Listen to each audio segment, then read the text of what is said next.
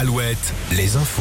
Denis Lebars, bonjour. Bonjour Arnaud, bonjour à tous. Le préfet de la Vienne vient de prendre deux arrêtés interdisant les rassemblements festifs à caractère musical non déclarés pour ce week-end. La préfecture de la Vienne disposerait d'informations sur lesquelles une rêve partie pourrait rassembler plusieurs milliers de personnes sans oui ce week-end dans le département.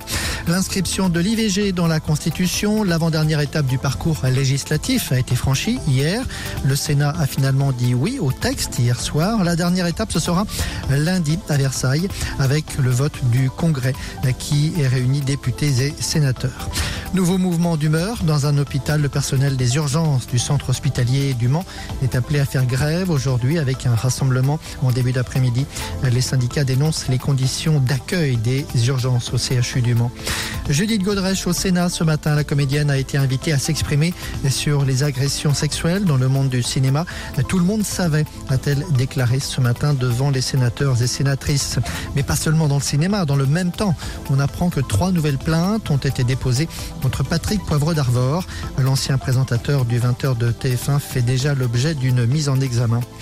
Un producteur d'engrais de Charente-Maritime condamné hier pour pollution. Il s'agit de la société Timac Agro qui est basée à Tonnet-Charente. Elle était jugée pour la pollution de l'air et des sols entre 2010 et 2019. Précisons que la production d'engrais est aujourd'hui à l'arrêt.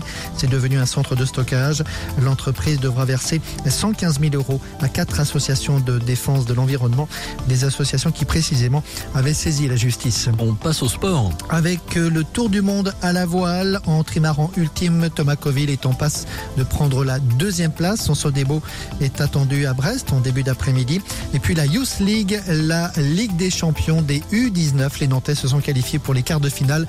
Prochain match dans deux semaines au stade de la Beaujoire à Nantes. Bonne journée à tous.